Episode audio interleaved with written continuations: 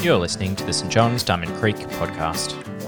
This episode presented by Senior Minister Tim Johnson.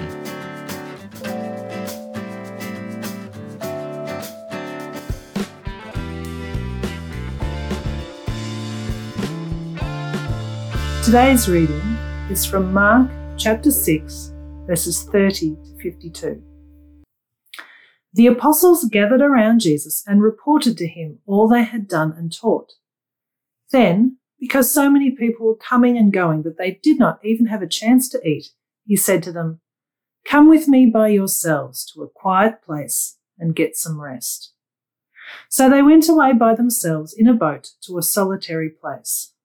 But many who saw them leaving recognized them and ran on foot from all the towns and got there ahead of them.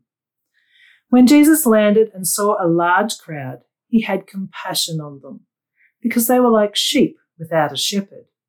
So he began teaching them many things. By this time it was late in the day, so his disciples came to him. This is a remote place, they said, and it's already very late. Send the people away so they can go to the surrounding countryside and villages and buy themselves something to eat. But he answered them, You give them something to eat. They said to him, That would take more than half a year's wages. Are we to go and spend that much on bread and give it to them to eat? How many loaves do you have? he asked. Go and see. When they found out, they said, Five, and two fish. Then Jesus directed them to have all the people sit down in groups on the green grass. So they sat down in groups of hundreds and fifties. Taking the five loaves and the two fish, and looking up to heaven, he gave thanks and broke the loaves. Then he gave them to his disciples to distribute to the people. He also divided the two fish among them all. They all ate and were satisfied, and the disciples picked up twelve basketfuls of broken pieces of fish and bread. The number of the men who had eaten was five thousand. Immediately, Jesus made his disciples get into the boat and go on ahead of him to Bethsaida, while he dismissed the crowd. After leaving them, he went up on a mountainside to pray. Later that night, the boat was in the middle of the lake and he was alone on land. He saw the disciples straining at the oars because the wind was against them. Shortly before dawn, he went out to them, walking on the lake. He was about to pass by them, but when they saw him walking on the lake, they thought he was a ghost. They cried out because they all saw him and were terrified. Immediately, he spoke to them and said, Take courage. It is I. Don't be afraid. Then he climbed into the boat with them, and the wind died down. They were completely amazed, for they had not understood about the loaves. Their hearts were hardened. This is the word of the Lord. Thanks be to God. So, I'm going to show you a 30 second movie clip from the original Star Wars movie where Luke contemplates his future. And I want you particularly to listen to the music playing in the background.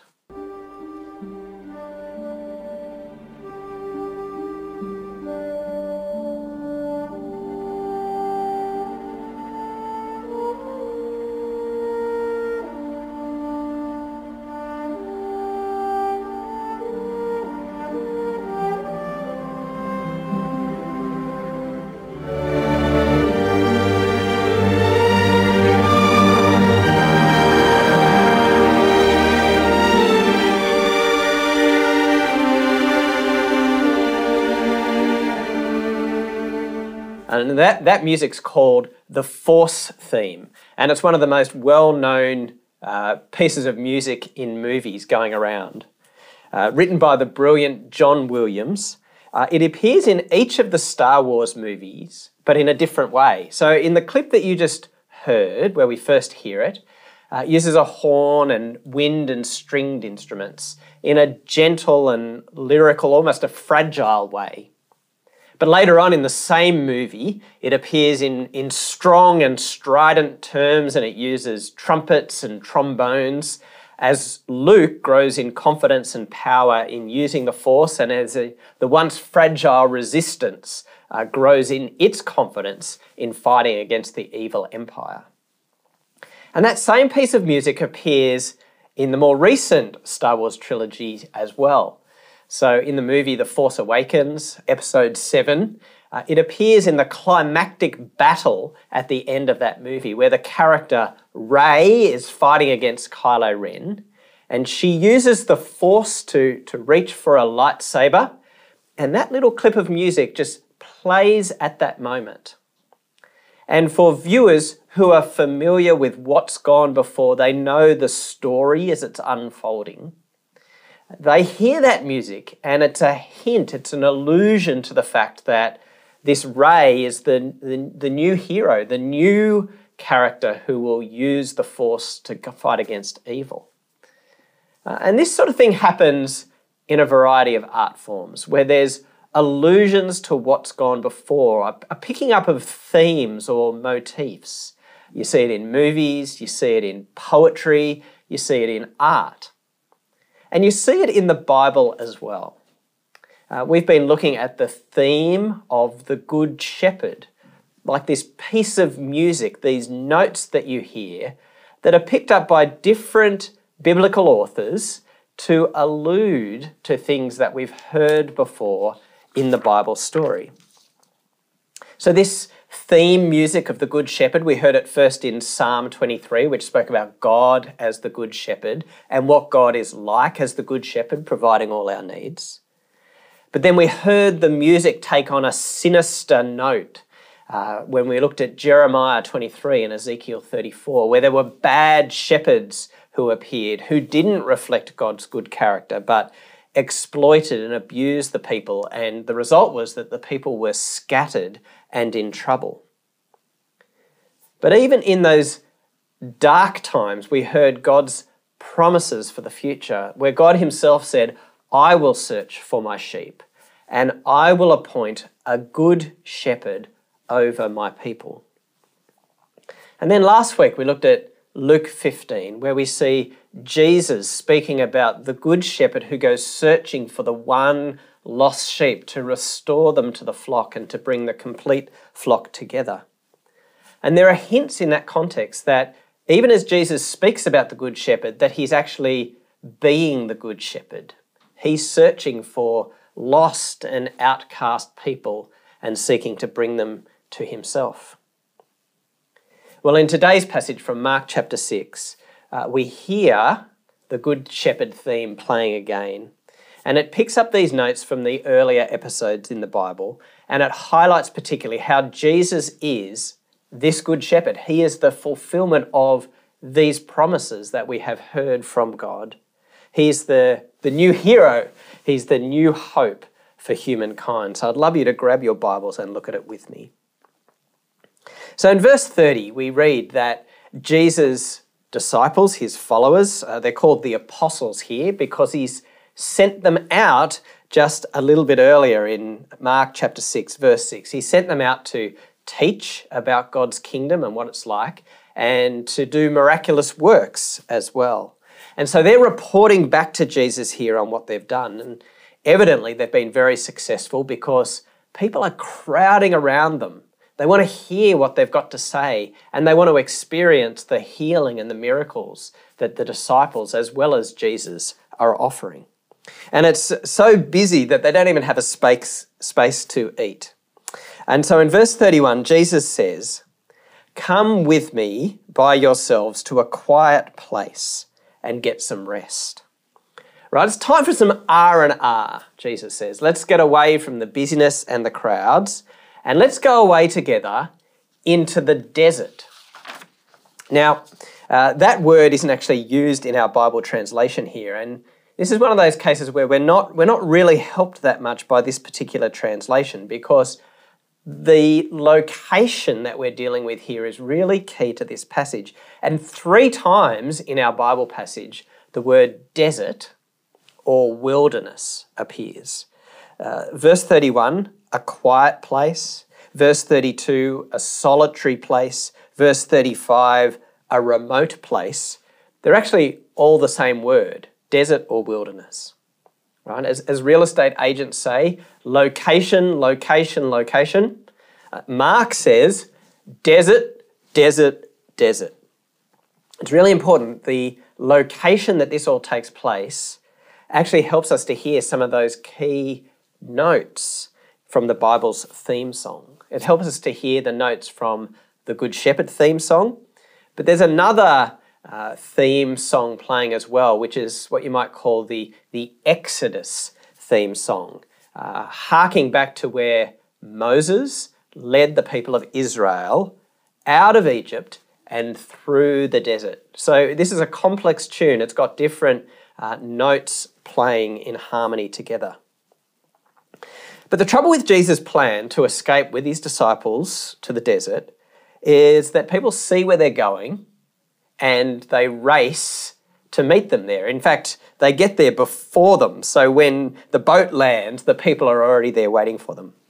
The, the promised R and R turns out to be a working holiday, except without the holiday. And that brings us to verse 34, which is really key in this passage. When Jesus landed and saw a large crowd, he had compassion on them because they were like sheep without a shepherd. So rather than being annoyed by the fact that this time alone, this time out with the disciples has been disrupted, we read here that Jesus' heart is moved with compassion. It's really important to just pause and note that. What motivates Jesus when he looks at the people is love. His heart breaks for them. He realizes their need and he loves them. Everything that Jesus undertakes in his ministry is motivated, empowered, driven by love for people, compassion for people. Now, why is Jesus' heart moved here? Because the people are like sheep without a shepherd. Oh, there's that theme song playing again in the background. Do those notes sound familiar? Well, they should sound familiar, and they certainly sounded familiar to the people at the time who really knew the first part of the Bible, the Old Testament. Because that phrase has come up a number of times in the Old Testament. Here's a couple of examples. In Numbers 27, having led Israel through the desert for 40 years, Moses is approaching his death. And so he asks God to raise up a new leader. This is what he says one who will lead them out and bring them in, so the Lord's people will not be like sheep without a shepherd. He wants to make sure that someone will follow him and that the people will be cared for. And so God appoints a successor to Moses, a man named Joshua. Now, as it happens, Joshua and Jesus are exactly the same name. They both mean the same thing God saves. It's just that uh, Joshua is the Hebrew version and Jesus is the Greek version of that same name. So it raises the question is Jesus the new Joshua? Is he the new leader of God's people? Is he the one who's going to take them out of the wilderness into the promised land? Is he going to be the one through whom God saves? But that same phrase, sheep without a shepherd, also comes up in Ezekiel 34, a passage that we looked at just a couple of weeks ago in the context of that passage, God has criticized the human leaders, the human kings of Israel, because they've been bad shepherds. They've been neglectful. They've been exploitative. And he says this in Ezekiel 34, verse 5. So they were scattered because there was no shepherd. And when they were scattered, they became food for all the wild animals. So as Jesus looks at this crowd, he sees that they're like sheep without a shepherd because they've had bad shepherds leading them. They've been exploited, they've been abused, they've been neglected. Now, immediately before the passage that we've read as our Bible reading today, we've seen a bad shepherd, a bad king at work. Because we read in verses 14 through to 29 about King Herod who was a puppet king. He was put in place as the king of Israel by the Romans, who were the invading power. And in these verses, we read about Herod hosting a banquet for his friends. It's all the rich and the powerful who are there, and they're all getting drunk and, and eating expensive food. And in the middle of the party, a girl gets up and dances. And Herod's really impressed by the dance that she does, and he's probably drunk. And so he offers her whatever she wants. Whatever you want, I'll give it to you. Now, the girl's mother is a woman called Herodias, who's married to Herod, and she's got a grudge against John the Baptist. John the Baptist has preached against Herodias and Herod, saying that they shouldn't be married to each other. And so she's got a grudge against him, and she tells her daughter, Ask for John the Baptist's head on a platter. And Herod's unable or unwilling to go back on his word in front of all his rich and powerful friends. And so he gives her what she wants. So, this godly man, this prophet of God, John, his head is brought in bloodied on a platter for the entertainment of this party. It's the height of, of power and privilege and abuse and exploitation, injustice. It's got all of the hallmarks of what we saw in terms of bad shepherds, bad kings of Israel in the Old Testament. It's the sort of stuff that God has criticized. It's no wonder that when Jesus looks out, he sees sheep without a shepherd. They've had bad shepherding. There's exploitation, abuse, neglect, and injustice taking place all around them. And the people are crying out for someone to lead them well. We need to remember, too, that John the Baptist, who's just been put to death, is Jesus' cousin. Now, in that culture at the time, which was very much about honour and shame, and where people had responsibilities for near relatives, there's a question here about whether Jesus should be stepping in to do something to restore the honour of his family because his cousin has been killed in this shameful way. And we start to wonder what's drawing this, this crowd? It's a big crowd, 5,000 men, we're told. It's emphasized that it's men. What are 5,000 men doing in the desert with Jesus? That's more than the population of the surrounding towns. That's a lot of people. Uh, and maybe it's starting to sound a bit like a military force that's being gathered. Certainly, later in the passage, uh, they, they are grouped in terms of hundreds and fifties, which sounds like military units, and that note's playing there in the background as well. And in the equivalent passage in, in John's Gospel, uh, it's explicit that these people want to make Jesus the king by force.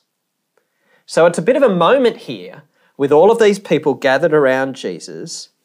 Is this a time to, to start an uprising? Uh, is this the moment where Jesus is going to step in and do something? I mean, these people have seen Jesus' miracles, they know he's got power. Uh, they're sickened by the bad leadership that they're seeing, the exploitation, the, the rule by foreign powers in their own country. They're ready for something to happen. It's a key moment. Uh, we've seen that Joshua was a military leader. Uh, we've heard promises that God will send a king like David, who was also a military leader. Both of those men, Joshua and David, fought off foreign military powers. Is this the moment? Is this what Jesus has come to do to rid the land of these people? What's Jesus going to do? Well, how does verse 34 end? When Jesus landed and saw a large crowd, he had compassion on them because they were like sheep without a shepherd. And so he began teaching them many things. Jesus' compassion for the people, his recognition that they need leadership, leads him to teach them. Now, we don't have the exact contents of what Jesus taught them on that day, but we can take a pretty good guess at it from the other teachings of Jesus. Places like the Sermon on the Mount. Blessed are the meek. Blessed are the merciful. Blessed are the peacemakers. If someone slaps you on the right cheek, turn your left cheek also. love your enemies and pray for those who persecute you.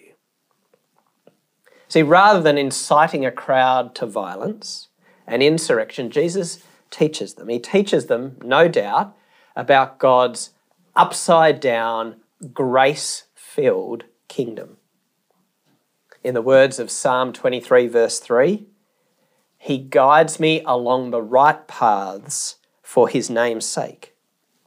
In this moment, there's a wrong way to act, to incite violence. But instead, Jesus teaches them the right way, how to live for God in the midst of this difficult situation. And clearly, his teaching is utterly compelling. They listen to him all day, so much so that they get to the end of the day and they realize that no one's had anything to eat. Uh, maybe you've got so focused on things that you've been doing that you suddenly realize that you haven't had lunch. Sometimes you get in that zone. Here, that seems to happen as they listen to the teaching of Jesus. And so, having fed them spiritually through his teaching, Jesus now feeds them physically. First, he tests his disciples by telling them to feed the crowd. You're kidding, Jesus. I mean, that'd take more than half a year's wages. That's too much. Well, what have you got? Uh, five loaves and two fish. That's, that's it. So in verse 39, we read Then Jesus directed them to have all the people sit down in groups on the green grass. Ooh, did you hear that note? green grass. Why does Mark emphasize that? Psalm 23, verse 2. He makes me lie down in green pastures. Uh, it's an allusion to what has happened. That Jesus makes this small amount of food miraculously multiply so that people have enough to eat. They're satisfied. And there's so much food there's actually 12 baskets of food left over an abundant provision for the people of God in the desert. There's another good shepherd note playing here as well. Psalm 23, verse 5. You prepare a table before me in the presence of my enemies. You anoint my head with oil, my cup overflows. Uh, Jesus is the host who provides a banquet for these people in the shadow of Herod and his violence and his exploitation, there's an abundance, there's an overflowing provision. Now, nowhere in this passage does it say, Jesus is the Good Shepherd. But the notes are all playing as the scene unfolds. And if you've got an ear tuned into the music, you can hear these notes playing. Uh, Mark very beautifully in this passage describes this miraculous event, this miraculous feeding, as a good shepherd moment. The sheep who have been scattered and are without a shepherd have found their good shepherd in Jesus. God's raised up a successor to Moses. He is the Joshua, the Jesus, the, the one who means God saves. The Good Shepherd is leading his sheep in right paths and the Good Shepherd is supplying the needs of his people. The instruments are all playing the Good Shepherd theme song, and the music is coming to a crescendo here. And it's all pointing to Jesus. Jesus is the Good Shepherd. If you know the theme song, if you listen to the notes, you can't possibly miss it. Except you can miss it, because that's exactly what the disciples do. Our passage goes on to describe a further miracle of Jesus where he walks on water and calms a storm. But listen to the, how the passage ends, verse 52. They, the disciples, were completely amazed, for they hadn't understood about the loaves. Their hearts were hardened. What hadn't they understood about the loaves? I mean, yes, they understood that Jesus had fed the crowd, that it, suddenly it had gone from five small loaves to food enough for 5,000 people with leftovers. They understood that a miracle had happened. So, what didn't they understand about the loaves? Well, I think they missed the significance of who Jesus is, what the miracle was meant to show. That Jesus is the one who is the key figure in all of human history. That all of those promises that God had made in the Old Testament come to their fulfillment in Jesus. The, the miracle's not supposed to just be a wow moment, isn't that incredible? But to draw us to look to Jesus, to turn to Jesus, and to respond to Jesus. God's promise that He would send a good shepherd to care for His sheep is fulfilled in Jesus. God's promise that He Himself would come and search for His sheep and gather His sheep together is fulfilled in Jesus. When the people of Israel were starving in the desert, God provided bread for them. He brought manna down from heaven. And now Jesus provides food for God's people in the desert. We need to look at Jesus and we need to say, here is God amongst his people. Here is the key moment where God himself enters history. This is it. It is, it's all happening. He's the good shepherd. He's the great king. He's the one that God has promised to send. He's God himself gathering his lost sheep together. See, we can see what Jesus does. We can know the facts about Jesus. We can even participate in the activities of his people, like the disciples were doing at the time, and yet we can miss the significance of who Jesus is. In the words of this passage, our hearts can be hard and fail to be drawn to Jesus and respond to Jesus. So here's the question having looked at this passage today do you understand? Is your heart softened towards Jesus and recognizing who he is? You see, if Jesus is the Good Shepherd, if he is the one that this theme song is all about, the words of Psalm 23 The Lord is my shepherd, I lack nothing. If that's actually about Jesus, then it's an expression of faith towards Him. To say to Jesus, Jesus, you are my shepherd. With you, I lack nothing. To look to Jesus and to say to Jesus, Jesus, you are the one who can provide my needs. Jesus, you are the one and the only one who can truly satisfy me. No one else and nothing else can do it in the way that you can. If we truly understand what is happening here, if our ears are, are tuned in to the music that is playing, then we have to respond to Jesus. We have to recognize who Jesus is, and we need to have soft hearts turning to Him in trust and independence.